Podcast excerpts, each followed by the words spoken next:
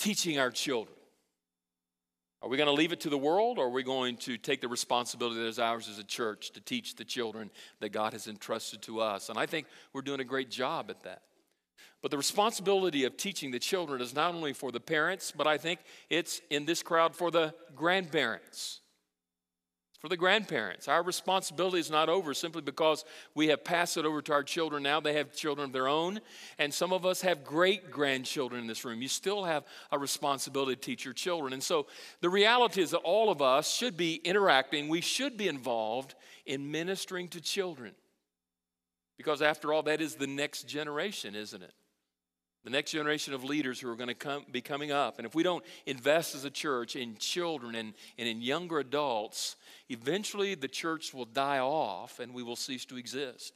So it's important for us to take the time to invest in kids, not only because of that, because of the responsibility that we have as ministers to make that a reality. God mandated it to us.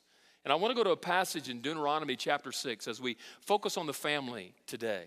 I know some of you are kind of wondering, you know, what part do I play? I'm a parent, I'm a grandparent, I'm a great grandparent, maybe I'm single, I don't have kids. Well, hopefully one day you will find that significant person that God has planned for you and you will have a family. And uh, you may then, through that family, then begin to have children. Uh, all of us have impact with kids and with children. So I think it's really, in essence, all of us are responsible then for this, this mandate that I believe is ours to sort of instill within our family unit, whatever our role is.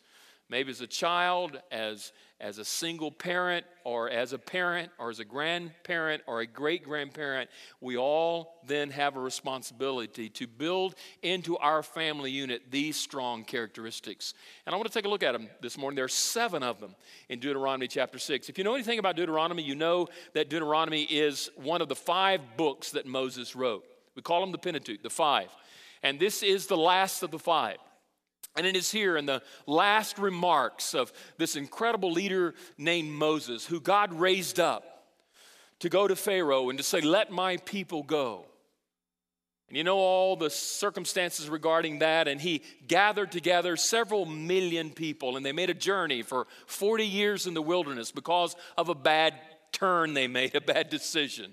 I know any of us have made in our journey, maybe in a vacation we're about to take, a bad turn and we've wound up, you know, going further than we hoped to go. Well, they made a bad decision and they were forced to wander in the wilderness for 40 years. And now we see Moses coming to the conclusion of that. And the people of God are at the threshing uh, threshold of the promised land. They're about to cross over the Jordan, and Moses is about to breathe his last breath and, and, and sort of exit the scene. And he wants to instill in these people that, that he's been leading now for about 40 plus years in the wilderness. He's, he's familiar with them, he knows them well. He's, he's struggled with them. He's, he's worshiped with them. He's battled with them. He's journeyed with them. He's sweated with them. And now it comes to the end of the journey for him, but not for them. A whole generation now has died out, and there's a new generation that he's investing in.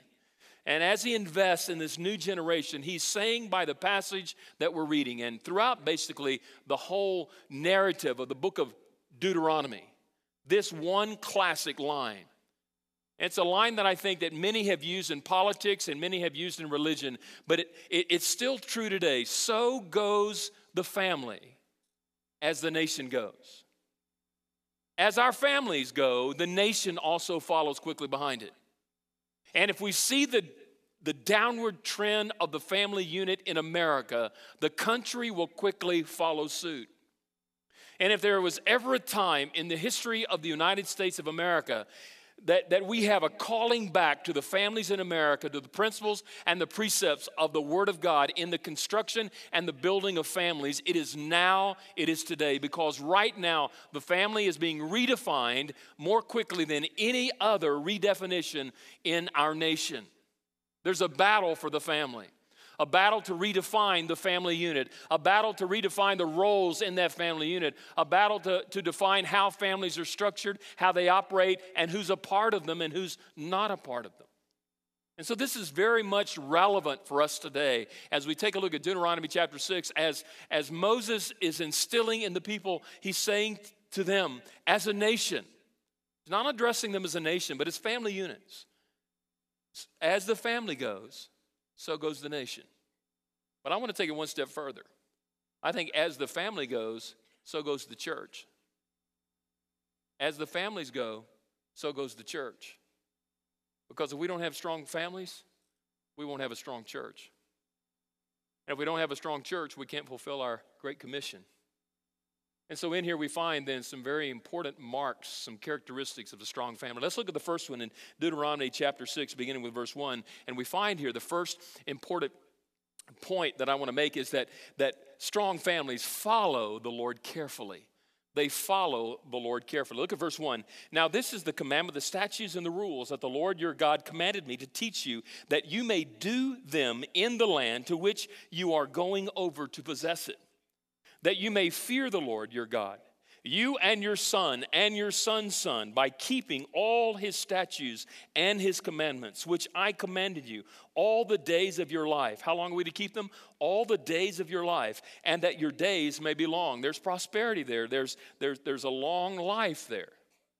Now, in verse 3, hear, hear with attentiveness, hear with understanding, hear with application, therefore, O Israel, and the families of Israel, and be careful Notice he says, be careful. He says that multiple times in this narrative in the book of Deuteronomy. Be careful to do what? To do them.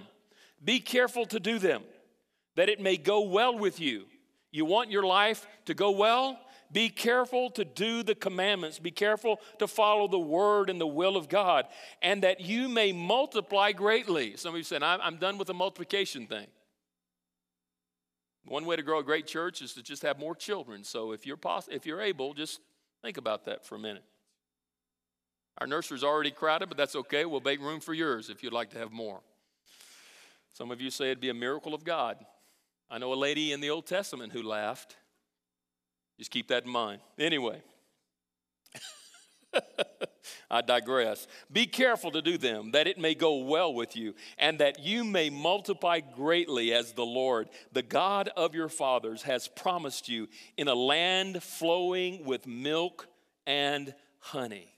There are three types of law described here. If you take a look at the context, it says the commandments, the statutes, and the rules. This is the Mosaic law, the ceremonial law, and the judicial law.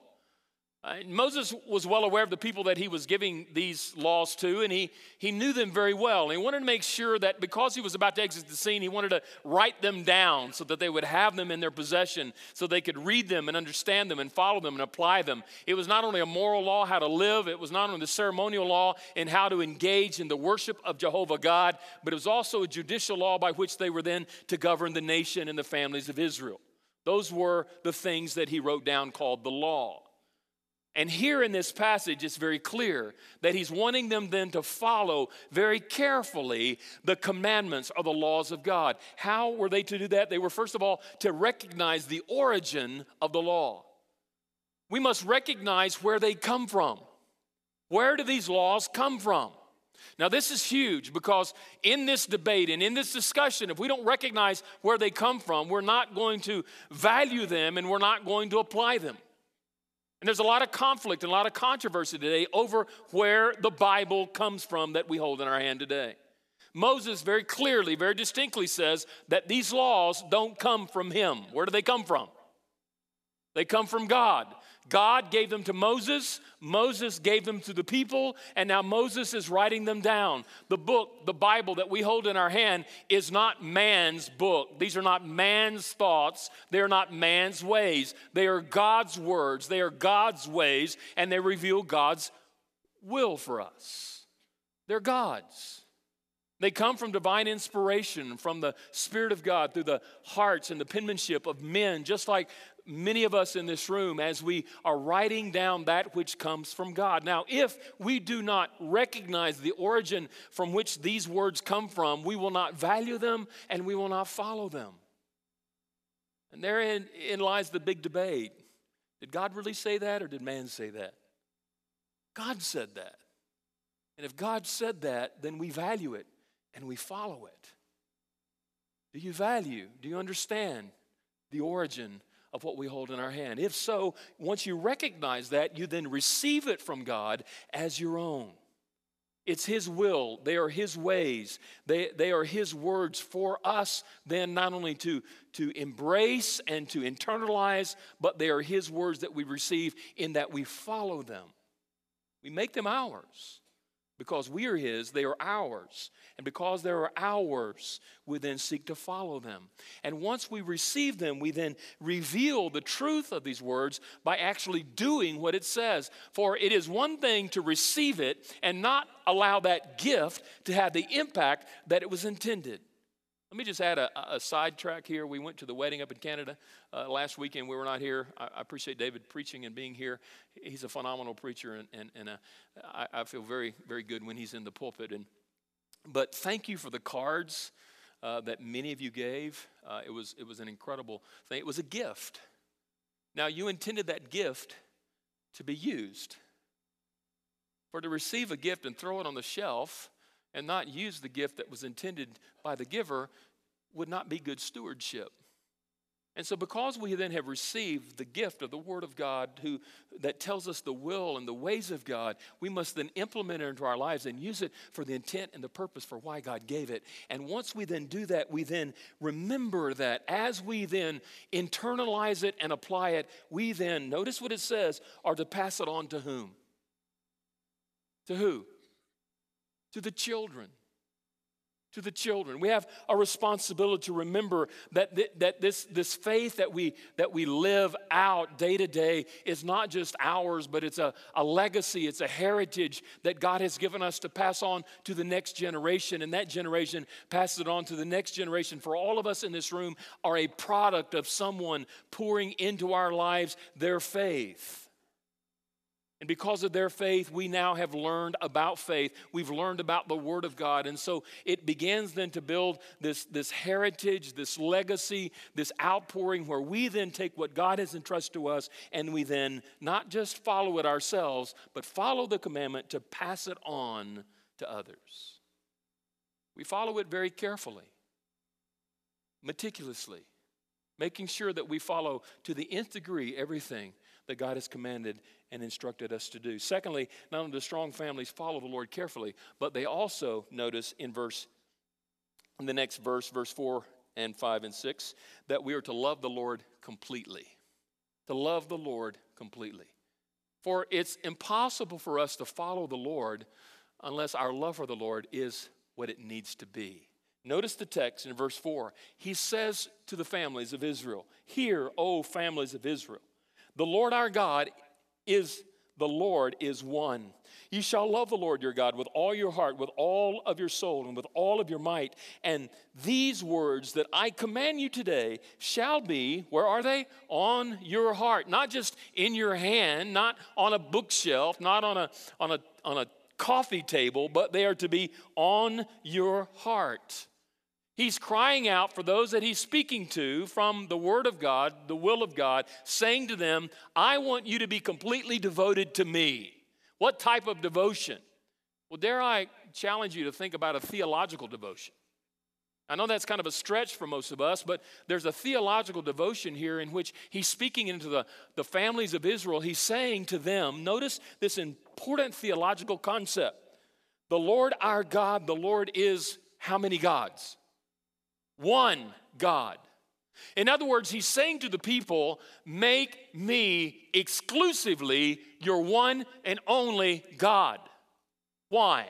I am Lord capital L, capital O, capital R, capital D. I am Lord. I am sovereign. I am reigning and ruling and sitting on a throne. I am the King of kings and the Lord of lords. I am the sovereign God in control of everything, creating everything, sustaining everything. I am alone the Lord. I am the Lord. I own you. You're mine and everything that I have created. I am Lord. But not only am I Lord, I am your Lord. He says, our Lord. There's a relationship there.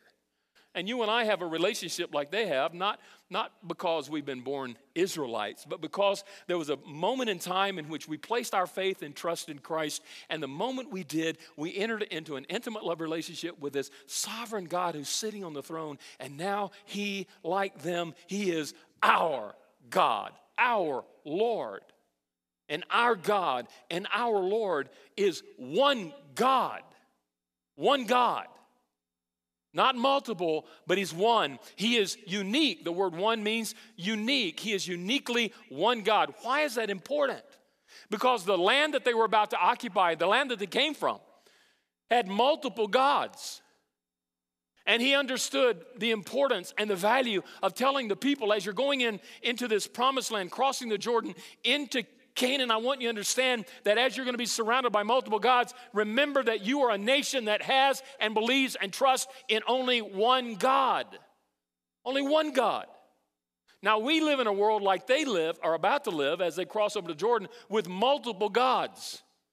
And we, te- we, we hear people tell us that, that we are haters or that we are not politically correct if we tell people you worship not only a false God, but a man made God.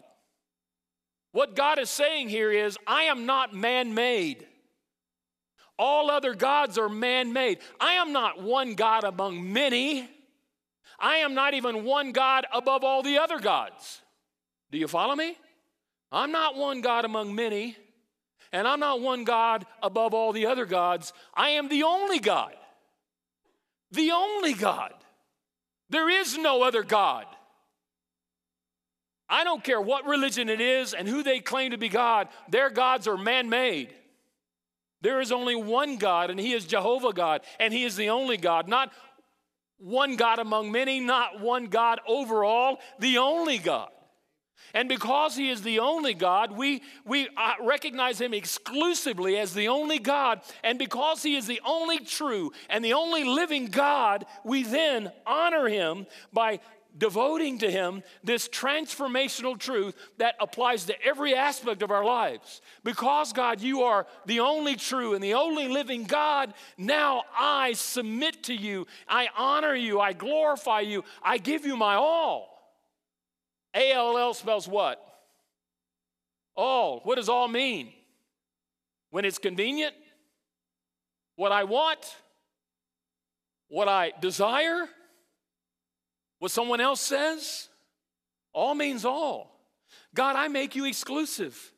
I make you inclusive in every aspect of my life. And the word here says that you shall put his word on your heart, meaning that we are to allow his word, his will, and his ways to transform every single aspect about our passions, our purpose, our plans. God, you are Lord. You control everything. Control me because I have given it all to you, everything. My finances, my future, my family, everything, God, is yours to do as you will because you are the sovereign God. And I have made the decision to love you only and exclusively with everything that I have. I give it to you. Didn't the Bible say in John 3:16 for God so loved the world that he what? He gave. And God because I love you, you're the only one true living God. I give you everything and everyone. Everything. Nothing held back. That's what strong families do. They love the Lord completely. They follow the Lord carefully. But thirdly, they transfer God's truth. Notice what it says convincingly. With a conviction in which we're transferring that conviction over to our children in a convincing way where they too then embrace our faith. Notice what it says in verse 7. It says, You shall teach them diligently. How are we to teach them? Diligently. Teach to whom? To your children. How? Talk to them when you sit at your house, and when you walk by the way, and when you lie down, and when you rise. You shall bind them as a sign on your hand, and they shall be as frontlets between your eyes, and you shall write them on the doorsteps of your house and on, the, and on your gates. There's a mandate here from God to the families of Israel. A mandate that basically says this is what it says teach the children. What does that mean, teach? Now, don't oversimplify that because it, it's a lot more complicated than just making it that simple. The word teach here, I'm convinced what he's saying to the families of Israel is to say this before you can transfer these truths over to the people, uh, over to your children, in other words, is that you are, first of all, to understand them yourself. You are to be a student of the Word of God yourself. You're to so love God and so love His Word that you are to delve into the Word of God and learn it and, and apply it to your life and let that, that learning and that application let it transfer and transpose itself into the, your life as how you live your life. There's nothing worse than a parent who's teaching their child to follow God who is not following God. Our children are the very first ones to see the hypocrisy in our lives. I grew up in a generation of, of people where the church was filled with people who said, they said this, don't do as I do, do as I say. Did you follow that? Don't do as I do, do as I say. Well, you know what? If you don't do what you say, you're a hypocrite. And there are many children who have been raised in families of pastors and deacons and Bible scholars and teachers and Sunday school teachers and all that. They saw mom and dad one thing at church and another thing at home. And as a result of that, they have grown up cynical, hypocritical, and, and, and distant from the church. Now, I'm not saying you got to be perfect because there's no one perfect. But there needs to be some admission of imperfection and some acknowledgement that I'm seeking at least to follow God as best I can with His, with his power and with His help. There's a mandate here from parents. A mandate. What's the method? As you go. Wherever you are, if you're a grandparent, you've been given, uh, you know, responsibility for a weekend or maybe something with your grandkids. when do you teach them? Okay, I'm going to send them down. We're going to have, we're going to have class. Okay? Now, can you imagine me as a kid? I used to do this when I was a kid. I'd get my brother and sister down and I'd preach to them when they were kids. I would. Yeah, I, I like doing that. I like doing that from since I was a little kid. That's not where you have the setting. And, and I told the parents in the 930 service, I think that parents and grandparents, when you have your kids, you ought to have a nightly time alone with God. It's great for us to go to visit Matt and, and, and, and to see him with his family, gather the kids together, and they open the Bible and they read stories and they sing praise songs. It's really cool to see that, that, that they're doing that in their family as well.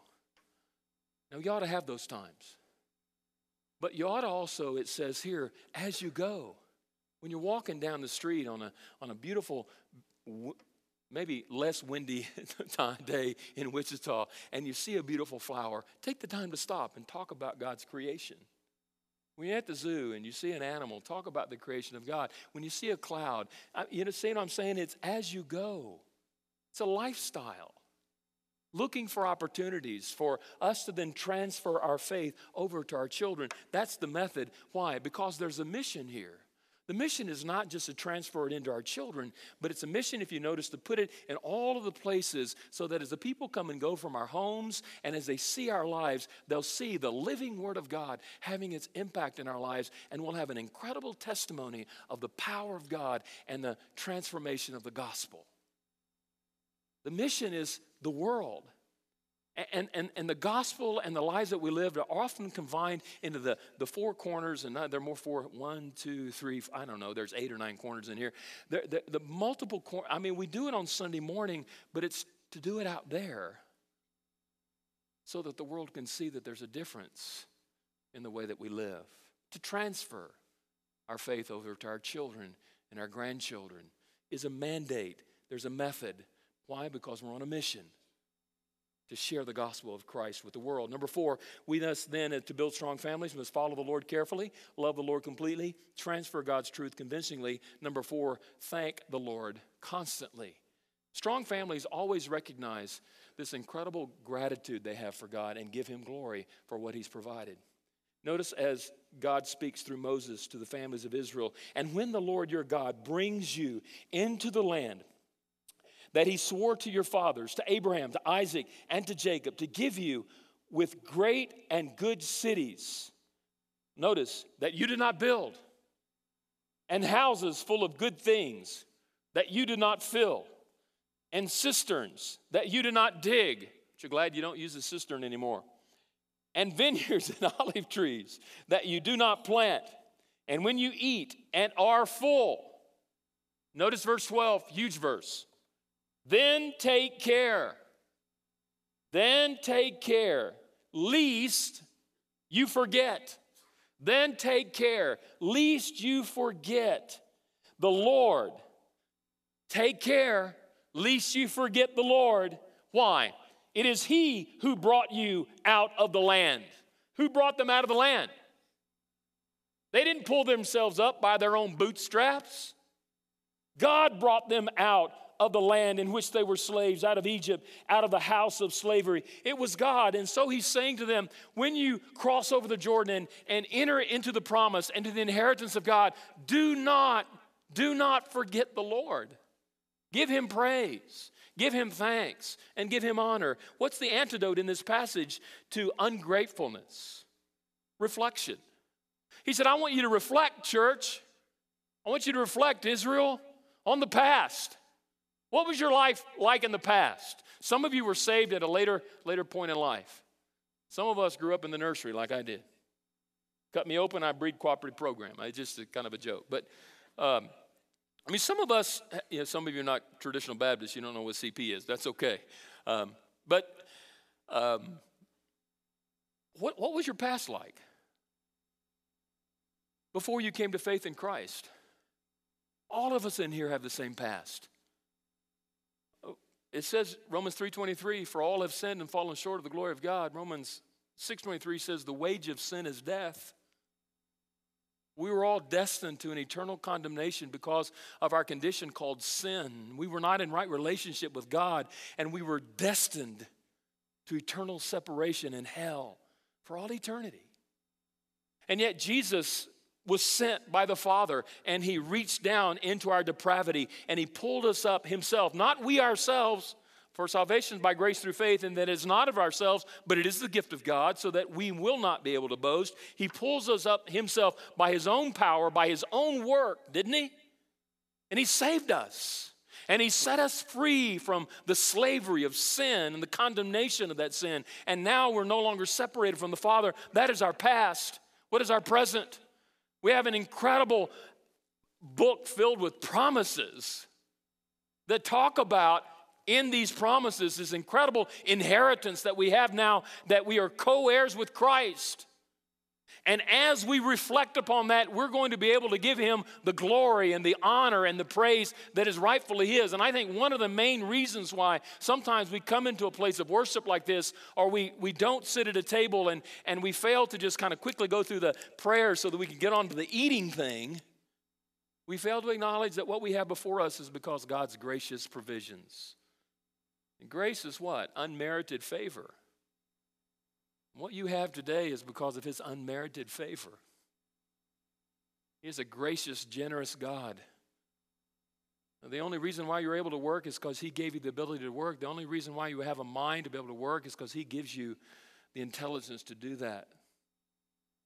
All that we have and all that we enjoy today is solely and simply because of Him. I mean, look here. He says, You didn't build that. You didn't fill that. You didn't dig that. You didn't plant that. Remember? It's my gracious generosity. And as you remember, you'll be able to, to, to just pour out the praise and the thanksgiving.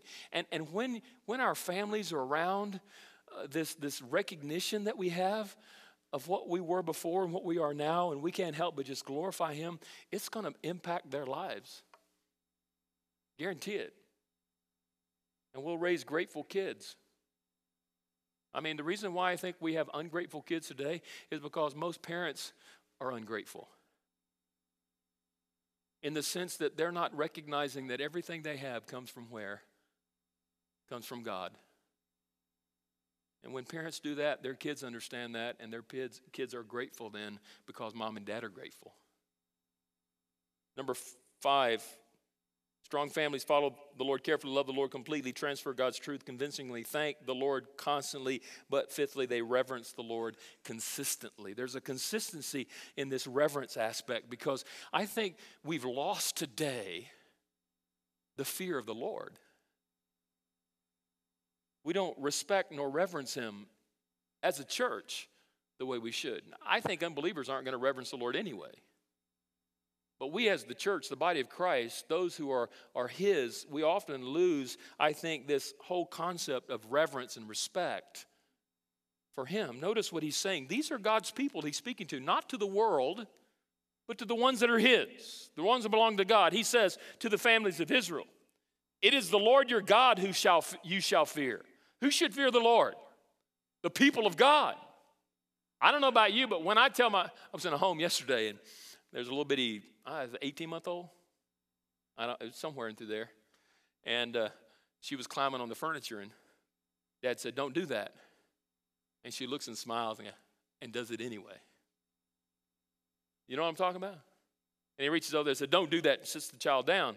Well, the child goes over there and does it again. And he says, Don't do that, and does it again. We're like that with God. And he says, It is the Lord your God you shall fear. That kid should have feared the wrath of God through that parent. Spoil, no, spare the rod, spoil the child. Know what they say?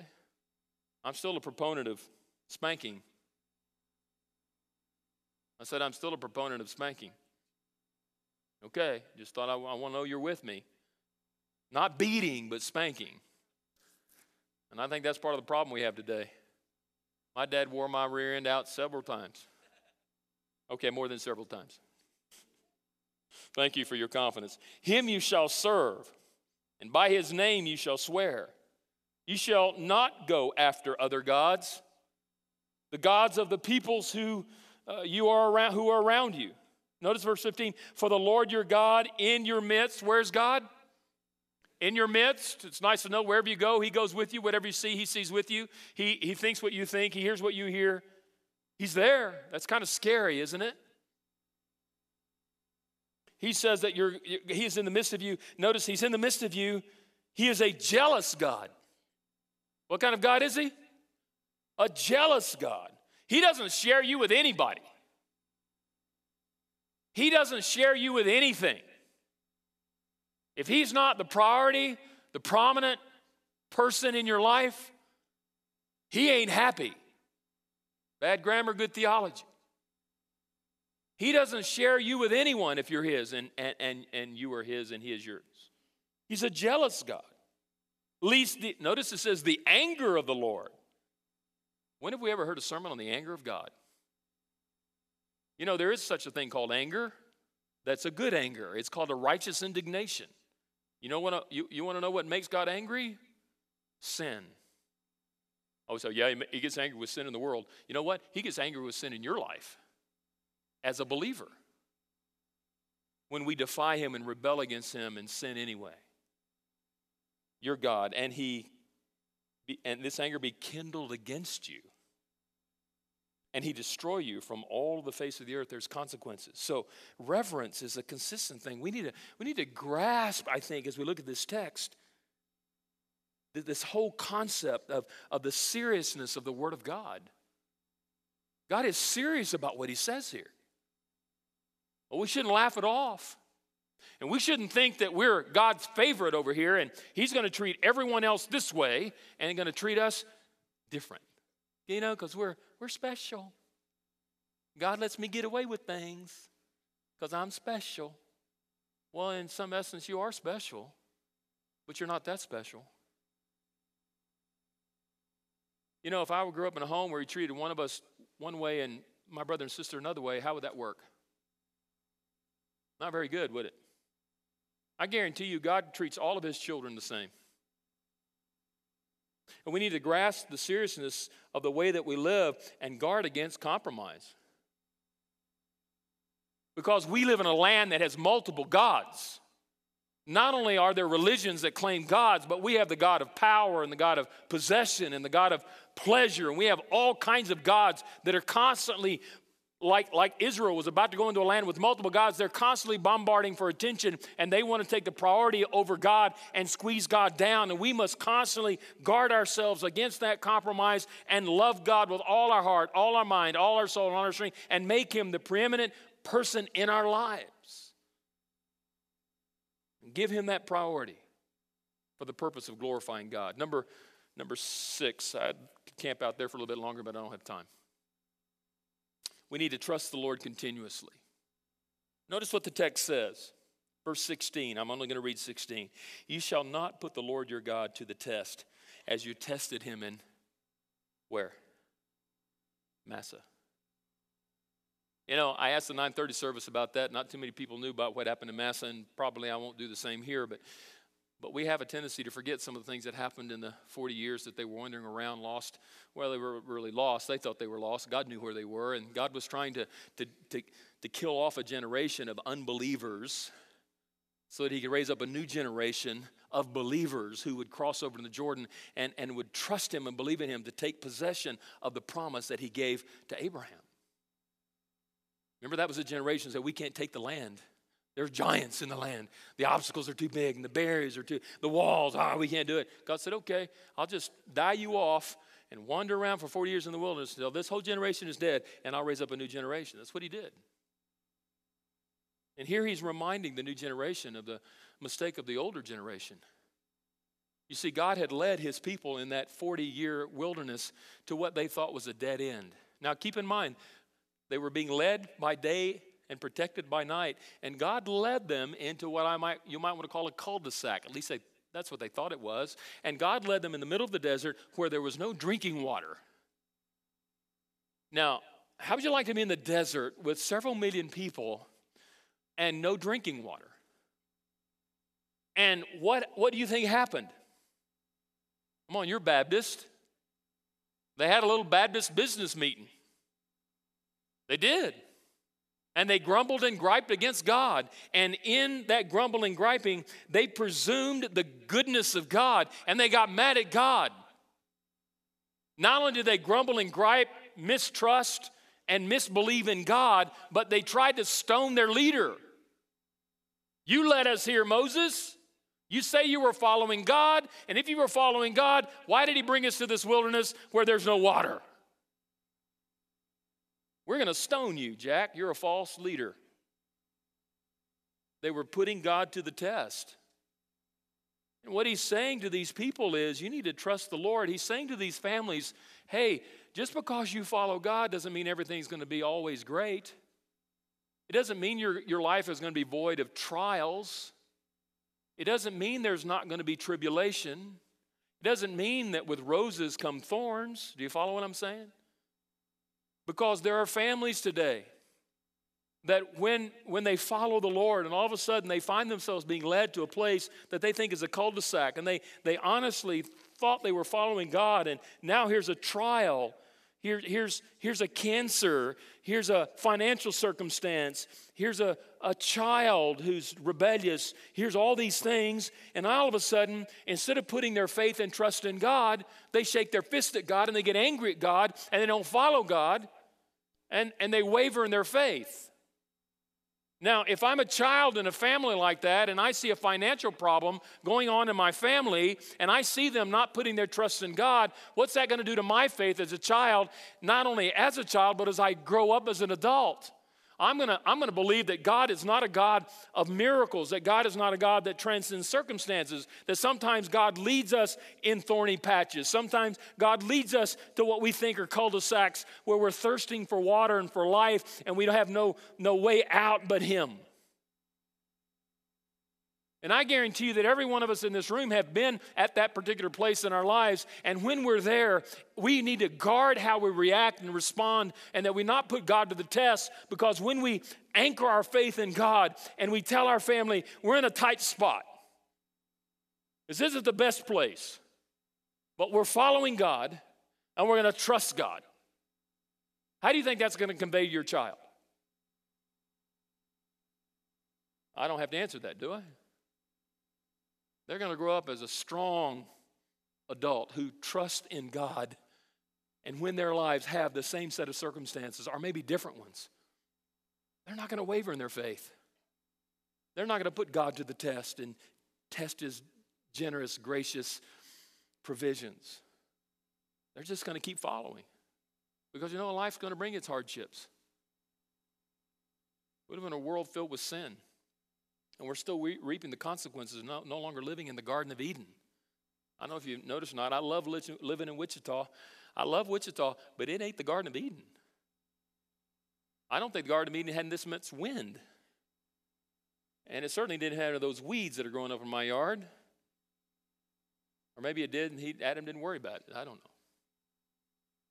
Number, number seven and last, we're run out of time. I think strong families are built not only in trusting God or the Lord continuously, but exalting the Lord cheerfully.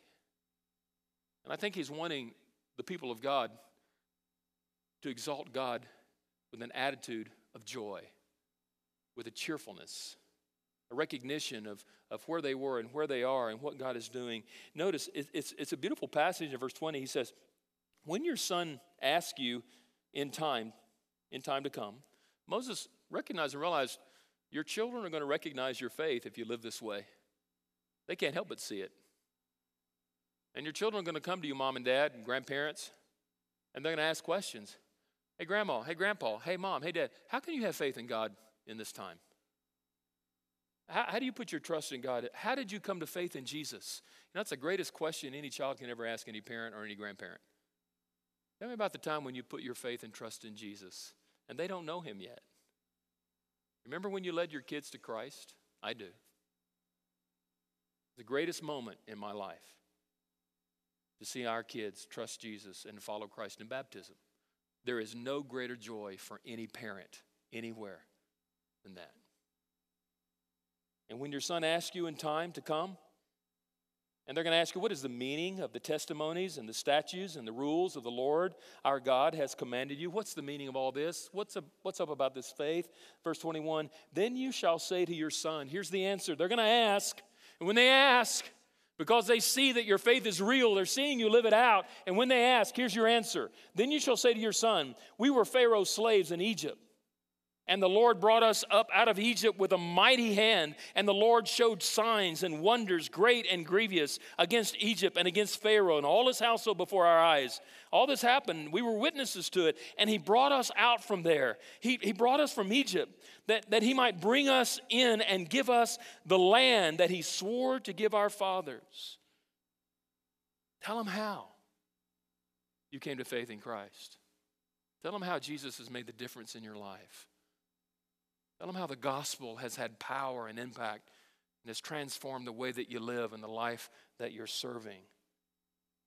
And then notice, affirm the commandments of God when you're doing that. He says, And the Lord commanded us all to all to all these statues He commanded to all the statues to fear. There that word is again to fear the Lord, to reverence and respect him, the Lord our God, for our good for our good always that he might preserve us alive as we are this day. And it will be righteousness for us if we are careful to do all this commandment before the Lord our God as He has commanded us. You know, the, the righteousness that they're talking about as we close in, in the Old Testament is different than our righteousness today in the sense that their righteousness was also by faith, faith in a sacrifice. But our righteousness is placed upon a righteousness that is different than the Old Testament, and that now we have Jesus, don't we?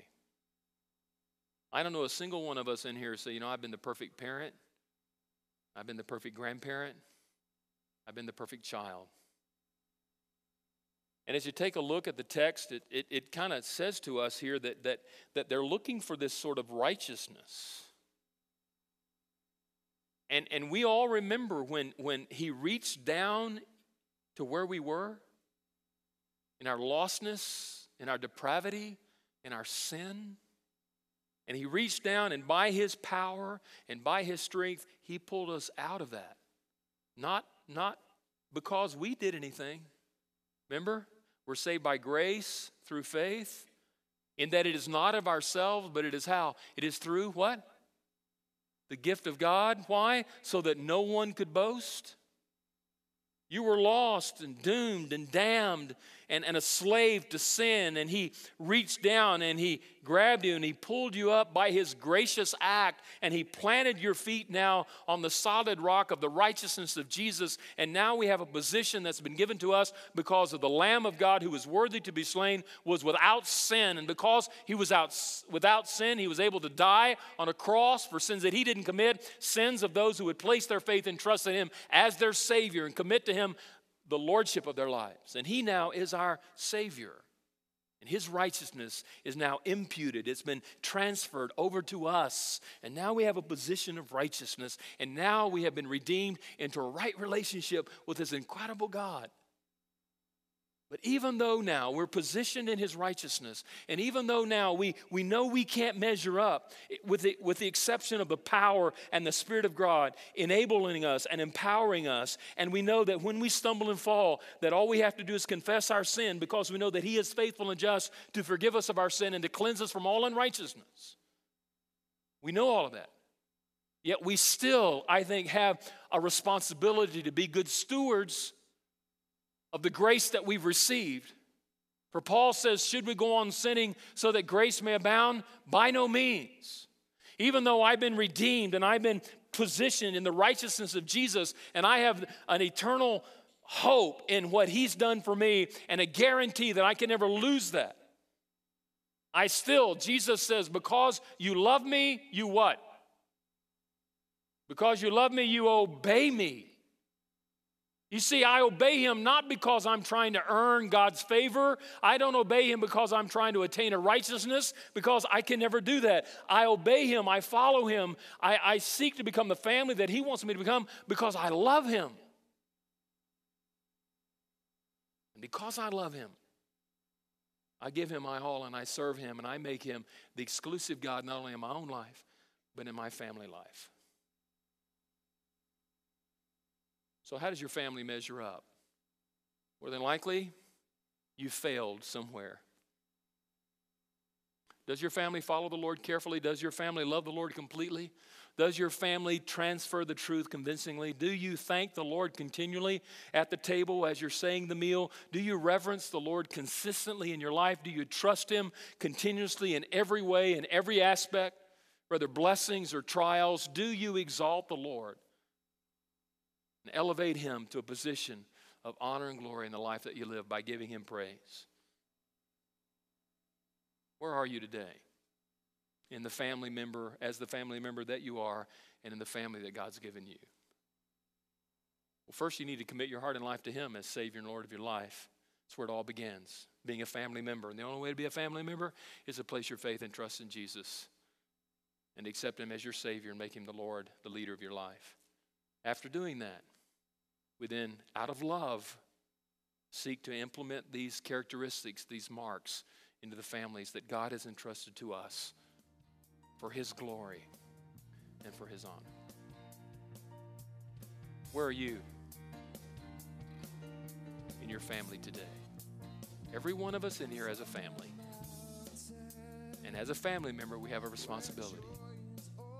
And in that responsibility, we need to be good stewards how are we in that responsibility measuring up to the stewardship of this passage? Let's pray.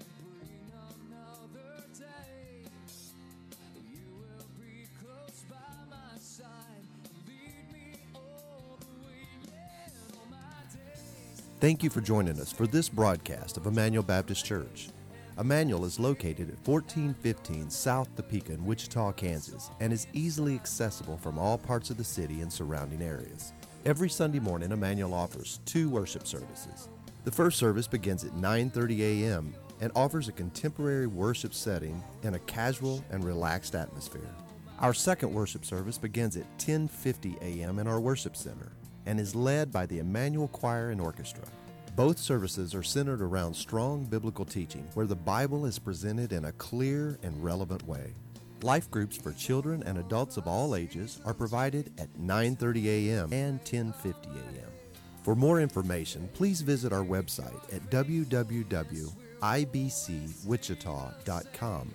That's www.ibcwichita.com